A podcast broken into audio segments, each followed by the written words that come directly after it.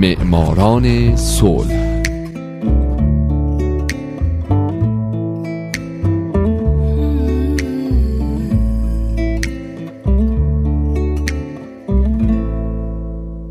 امروز یک شنبه است. اینجا رادیو پیام دوسته و حالا نوبت می‌رسه به معماران صلح.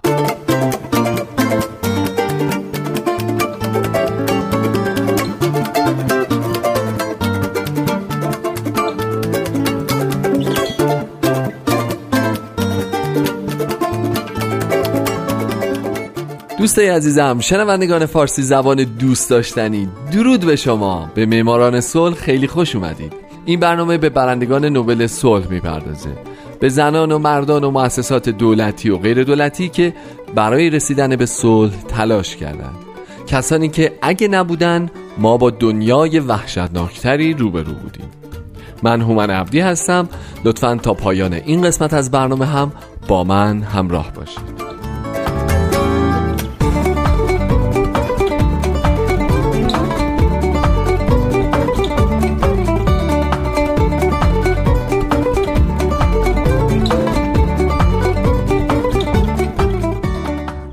این هفته سال 2011 الن جانسون سیرلیف قسمت دوم.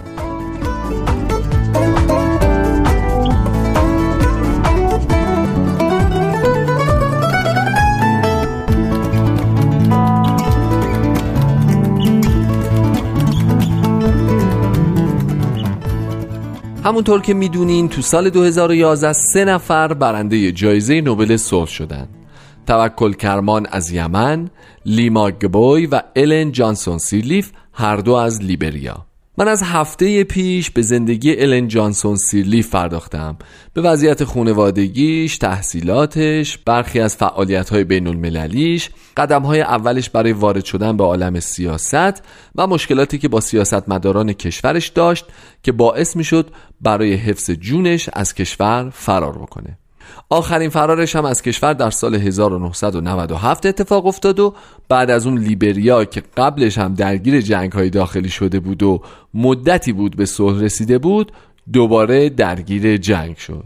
جنگی که تا سال 2003 میلادی طول کشید و هزاران نفر در اون کشته زخمی بی خانمان و معلول شدند.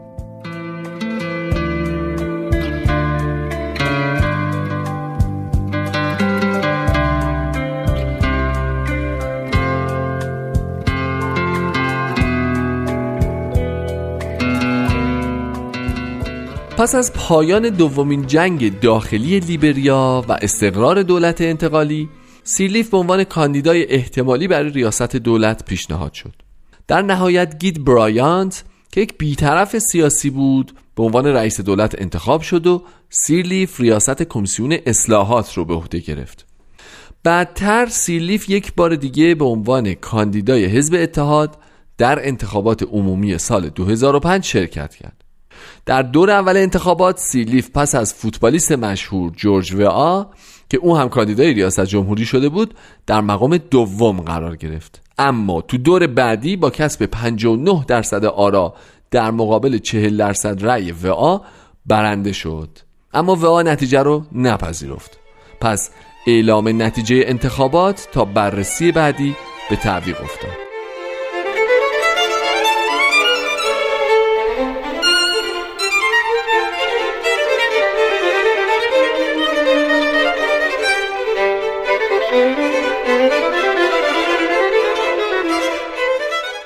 پس از بررسی مجدد آرا در 23 نوامبر سال 2005 سیرلیف به عنوان برنده انتخابات لیبریا و رئیس جمهور بعدی کشور معرفی شد.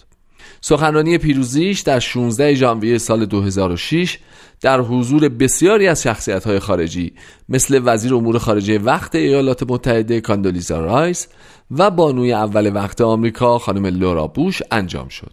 اما از اون طرف جورج وا هم که انتخابات رو قبول نداشت با سخنرانی در ملع آن باعث بروز ناآرامی شد. سیرلیف برای راضی کردن وا پست وزارت رو بهش پیشنهاد داد اما وا نپذیرفت و قصد داشت همچنان به اعتراضات خودش ادامه بده. اعتراضاتی که احتمال دوچار شدن لیبریا به یک جنگ دیگر رو در پی داشت. پس با وساطت رئیس جمهور سابق نیجریه عبدالسلامی ابوبکر ملاقاتی بین این دو رقیب در گرفت و اوضاع در لیبریا آروم شد.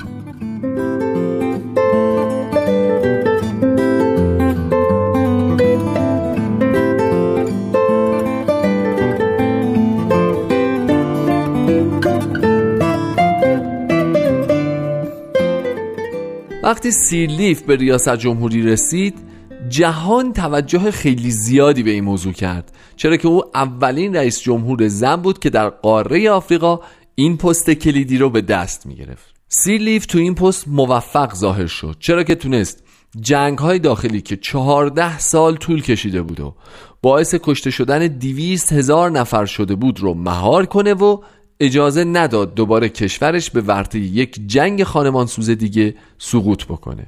نکته مهم اینه که دو رئیس جمهور پیش از سیلیف به خاطر جنگ به دست مخالفان خودشون کشته شده بودند.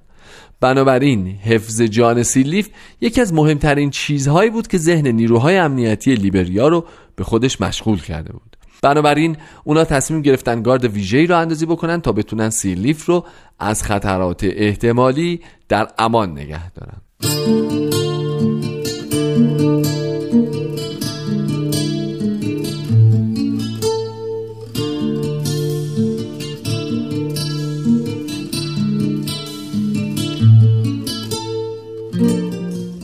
از اونجایی که سیلیف در دانشگاه اقتصاد هم خونده بود پس می‌دونست یکی از مشکلات اساسی کشورش مشکل اقتصادی و فساد تو این حوزه است. از کارهای برجستش در این مورد قطع هفت هزار فیش حقوقی بود که با اسامی جعلی از دولت حقوق دریافت می‌کردن این کار با استفاده از تهیه اثر انگشت دیجیتال و اسکن چهره و چشم از کارمندان دولتی انجام شد. طبق آمار اعلام شده لیبریا از لحاظ اقتصادی در دوران سیلیف رشد بسیار خوبی داشته. بودجه ملی که در سال 2006 به 80 میلیون دلار می رسید در سال 2007 به رقم 350 میلیون دلار رسید.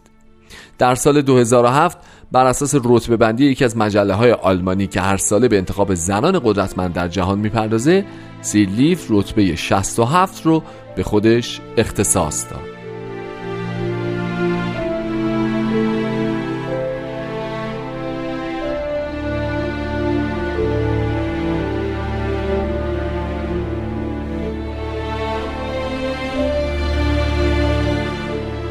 دوستای عزیز من هفته بعد باز هم به سیرلیف خواهم پرداخت. پس معماران صلح هفته بعد رو لطفا از دست ندید. من هومن عبدی هستم و امیدوارم شمایی که امروز یکی از شنوندگان برنامه من بودید در آینده یکی از برندگان نوبل صلح باشید. شاد باشید و خدا نگهدار.